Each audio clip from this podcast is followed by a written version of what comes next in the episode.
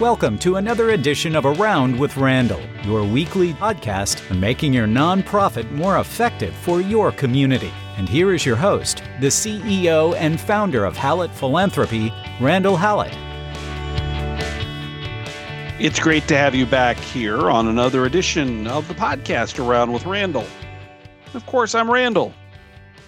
As we continue to sail into murky waters, so to speak, when it comes to the finances of some of our nonprofits. Some of that is based on industry or sector challenges in education and healthcare. Some of it is economic in terms of just overall economy, inflation. We're left with challenge. And I find it interesting that I'm having a number of conversations with clients around the concept of risk how do you choose what to risk when making changes? And I've heard someone say, and I can't even remember where it was, but I think it's appropriate. Risk is the place where hope and fear meet. It's kind of in between the two. I'm hopeful that we can get something done, but I'm fearful it might not work we deal with risk and this idea of risk reward, which will keep coming up when we make change. What is the positive side of it? And all kinds of things. Let me give you a couple of examples. Risk reward and the idea of risk was ever present in COVID, in the pandemic. Some people looked at it as less risky. And so they were more normalized or more quickly normalized in their daily life. Some others to this day are still concerned. Risk. When you wear a mask? Where do you wear a mask? Who are you, who are you around? Do you go out? Another one is investing. This one's pretty common in that we're asked to evaluate if we've got money in towards hopefully towards retirement how much am i willing to risk and as i get older i risk less because if it goes down i don't have as much betting, gambling is all about risk. If you've seen the movie 21, which was a fixing of of uh, blackjack or not fixing, but uh, counting cards really, and a system and a team, or you've seen other movies, uh, Molly's Game is a recent one with uh, Jessica Chastain. It was fabulous. Uh, all about risk. What am I willing to risk when I gamble or involved with gambling. Insurance is all about risk. The insurance company calculates how much risk there is. And you might have seen stories recently about Louisiana and Florida and the Gulf Coast having trouble even getting insurance companies to come in because the risk has gone too high. Risk is something we deal with all the time. The interesting thing is, is we all deal with it differently. So, according to a 2019 study at the University of Tennessee, scientists have identified more than 100 genetic variants that are a part of our brain and our decision making process, different for everybody when it comes to risk taking. That's why some people look at risk one way and some others see it totally different. It's also why when you're in risky situations, some people are more apprehensive than others. All of us are having to challenge ourselves, and I think we'll continue to as the economy continues to evolve and there's challenges with finances in many different places that we're going to have to figure a way to change what we do. And those decisions may cause risk. There's also the term or thought process of what term I love cognitive dissonance, meaning that I am facing discomfort, mental discomfort, because what I think I know is actually being combated combated by other facts.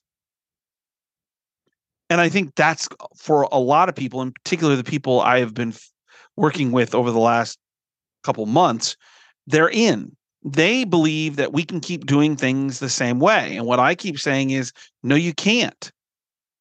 And a couple of examples if it's healthcare, dealing with some CEOs who are, you know, commenting that they think that the financial challenges in healthcare are, are cyclical. And I said they normally are, but this is a transformational moment. The way we provide healthcare is going to change. Cognitive dissonance. Or that the pressure going on inside our foundations to deliver more for those nonprofits that are seeing other revenue streams become more challenging. We just got to keep doing what we've always done. We just got to do it better. No, you need to do it differently. Some examples. Maybe you look at how your board is structured. I work with a couple of nonprofits where I'm constantly talking about your 9, 12, 14 member board should be closer to 30 or 40. If the data shows that the best new referrals to leading to a major gift actually come from volunteers, board members. By the way, that's what the advisory board says. Then we need more board members, more connectivity. Maybe it's new ways of implementing programs. There are some late bloomers on the grateful patient side where I've entered into uh, new contracts. I'm very fortunate, feel very honored to work with these two really good organizations, but they've been slow to accept grateful patients as a manner in which it should be a lot of priority. Maybe for you, it's artificial intelligence. Maybe it's increased goals. I'm getting paid more, they want more. And the data showing that you should be performing at a higher level in some ways, the whole concept of planned giving is a risk. Somebody makes a promise today, particularly if it's revocable, meaning they can change it. That whole effort is about risk. All of these things are about figuring out how we accept risk and that reward that comes. I would also be remiss in terms of that kind of thought process around cognitive dissonance is the more things get complicated we tend to do one of two things. We retrench more, which is really the wrong area, or we accelerate our willingness to get into the new. I got to do something different. The ones that retrench are usually the ones that aren't there very long. They hold on for as long as they can and then they're gone. Because the organization says we got to make a change. The board says it about a leader, the chief philanthropy officer, a gift officer who just keeps doing the same thing without the same results. I think COVID with gift officers was really interesting because there were some like, well, we can't fundraise. What do you mean? There's lots of ways of communicating. We need to figure out how to add risk in a way that is about all kinds of different circumstances. Whether it's a new job and we should leave, whether it's about adding new people or getting more resources or adding new metrics, I think it's also very, very important before we get to the tactical. What can you do about it today? That we realize that with risk, there's also the concept of lost opportunity. If we don't take risk, then it's a lost series of, of outputs that are never even tried let me use planned giving as an example. There's so many places that I'm getting a lot of conversation or having a lot of conversations with CFOs in particular, finance officers say, we need money now. And I'm like, but the wealth transfer is coming. And they're actually saying, well, why don't you go to those planned giving people that, that we know love them, love us, and let's talk to them about cash. And even if we lose the planned gift, I'm like, that's a lost opportunity. Quick decisions aren't good decisions. It's about figuring out how much risk we're willing to take. So, what are the things you can do from a process perspective when you're looking at risk, change, to better implement and accept, understand, weigh risk and reward change to be most effective for what you're trying to accomplish? We're going to kind of lay out a little bit of uh, an eight step process. So the first is is to realize just overall that some people are really risk adverse. I think of people who are older, more established in life, not wanting to change. And this has very little to do with philanthropy. I'm just talking about life. I've told this story before. Uh, my parents are really kind of amazing people coming up right on 80 is that they really adapt pretty well.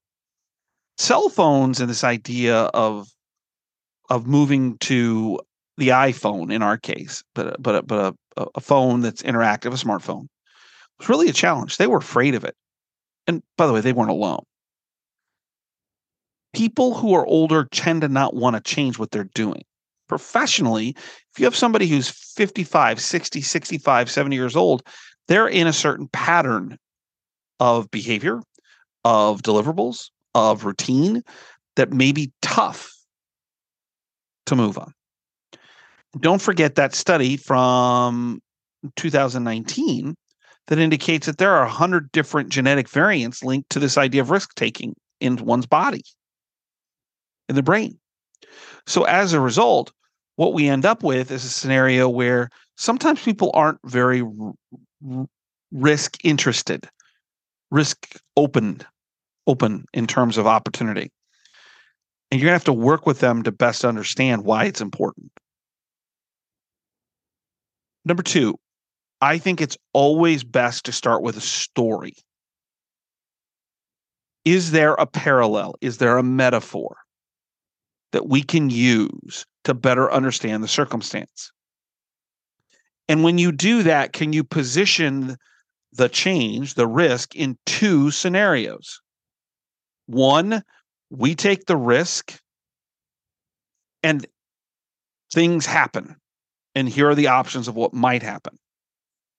Versus if we don't do anything, this is what's probable to happen.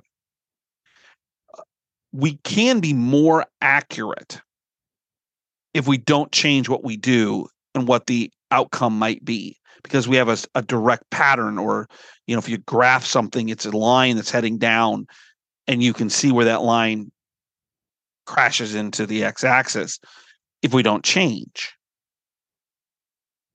Predicting what might happen requires a little imagination because there's a million variants and probably a million different possibilities what are the most likely and if we do the right things, what are the most positive? What stories are out there or other people that have gone through it that you can listen to to create kind of a commonality of understanding about what might be possible if we accept the risk and change? Number three is you need to do your homework. Need to understand the implications of change as much as you can. I'm not saying the outcomes. What's it going to take to get this done? And is it realistic? What have others done? There's always the exception for those that are out there first. And those are the people you read about, whether it's Chuck Yeager breaking the sound barrier, or it's the Wright brothers flying, or it's Neil Armstrong and Buzz Aldrin stepping on the moon. There's a lot of flight there it's the first testing of polio vaccinations by Jonas Salk. There's always those first explorers into this new area that really don't have a lot of previous experience to draw upon. But think about each one of those examples. They did their homework. The best example is the moon the fact that when Neil Armstrong is coming down on Tranquility Base, there are alarms going off. If you listen to uh, the broadcast from July of 1969, indicating challenges. I think they were called master alarms. They, they were saying this and this and this. And he and Buzz Aldrin had run these scenarios so often that they knew how far they could push risk. So even when we don't know the outcomes or we've not had anybody go before us, we can do our homework. And then there are those who follow, and we should be doing that kind of testing and homework for risk, as well as what somebody else has been through. We shouldn't have to guess. Homework's important. Number four is write it down. Put it on a whiteboard pluses and minuses. If we do this, what are the possible pluses? If we do this, what are the possible minuses? I have found when you get a room full of people and you put it up on a board so everybody can see it, even better in person. Everybody begins to buy in. And that then also leads naturally to the costs that it's going to take to implement. I've had an interesting series of conversations with non philanthropic CEOs here recently, a couple in healthcare, one in education, who are saying, I need more philanthropic revenue. And I'm like, oh, I think it's possible,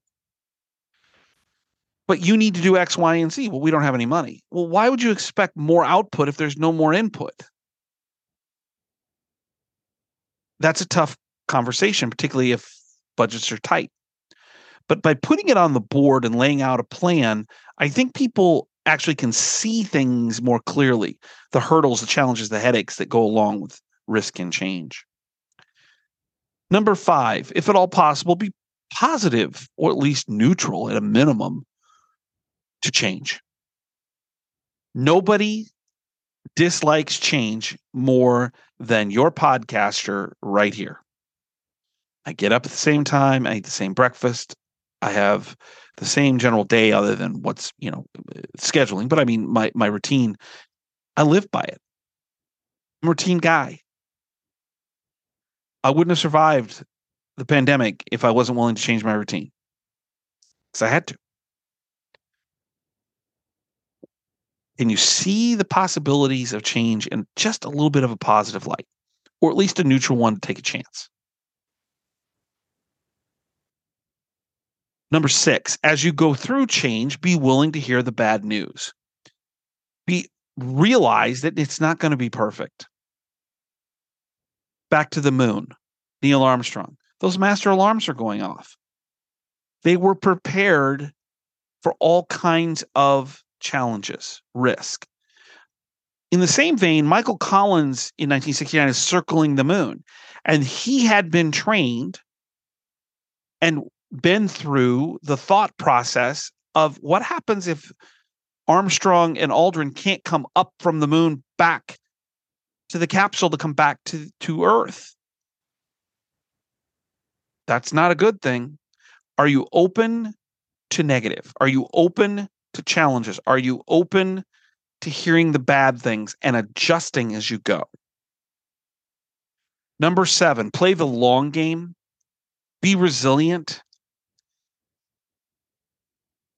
much of the time, in my opinion, risk reward is all about the long game because the minute you hit a bump and you don't play the long game, you stop the change. And that bump might have been the best thing in the world for you to make an adjustment.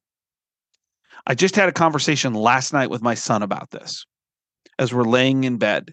And we were talking about Susan Boyle and Britain's Got Talent. And for those who don't know, she was about 2006, 7, 8, something of that nature. She was the one who came out and everybody kind of laughed at her. And then she sang the song from Les, Les Mis. If she had taken that reluctance from the audience and the judges who didn't take her seriously based on something we should all remember what I, what I taught my what reminded didn't teach reminded my son. You don't judge a book by a cover. You judge it by what a person does what the character is. If she wasn't willing to take that risk think about what we would have all missed. Play the long game. Because the bump in the beginning might get you on the course that gets you to the best outcome you can imagine and lastly, monitor change and report on it, measure it so you know what you're dealing with. Don't just guess at the end result and whether you got there. Find a way to measure it so you know you're there. The last thing I'll mention is this idea of Peter Jennings, um, not that Peter Jennings, who is an author about change. And he writes a, a, a lot, he's written a lot of books, but he talks about this concept of small bets that you need to take change and risk based on how much you can accept at any one time from an emotional perspective from a uh, financial perspective that you can measure that you can adjust to. Realize that a series of small changes is better than trying to do one enormous change unless it's absolutely necessary.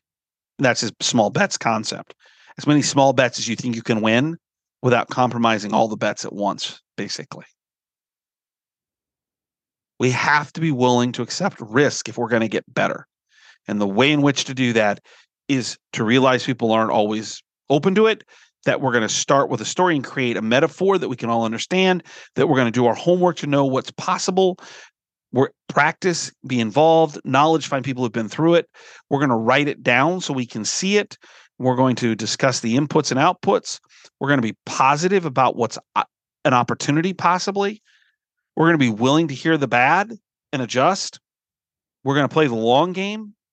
And most importantly, we're going to monitor and, and report on it. We can do those things. You'll accept risk for you as a leader, for the people you work with, for your organization in a much more effective way. And right now, those that are willing to take the right risks are going to be the ones that succeed. And we need more success in our world. Don't forget, check out the blogs at hallettphilanthropy.com, 90 second reads, two a week or so. And recommend this podcast to three people if you can. Maybe they find it helpful as they're thinking about their world and what they need to do. And maybe a few out there in the for profit side might find some of these concepts helpful to them as well. If you'd like to reach me, it's podcast at hallettphilanthropy.com.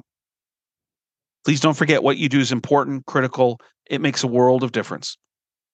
Remember my all time favorite saying some people make things happen, some people watch things happen. Then there are those who wondered what happened. We live in a world where we need more people making things happen for too many people and too many things that are wondering what happened. The genius of the concept of philanthropy, love of mankind, helping others. And you're a part of that. Don't forget that. Tomorrow, find a new way. Take a little bit of a risk in making a difference for somebody else. I'll look forward to seeing you right back here next time on A Round with Randall. And don't forget, make it a great day.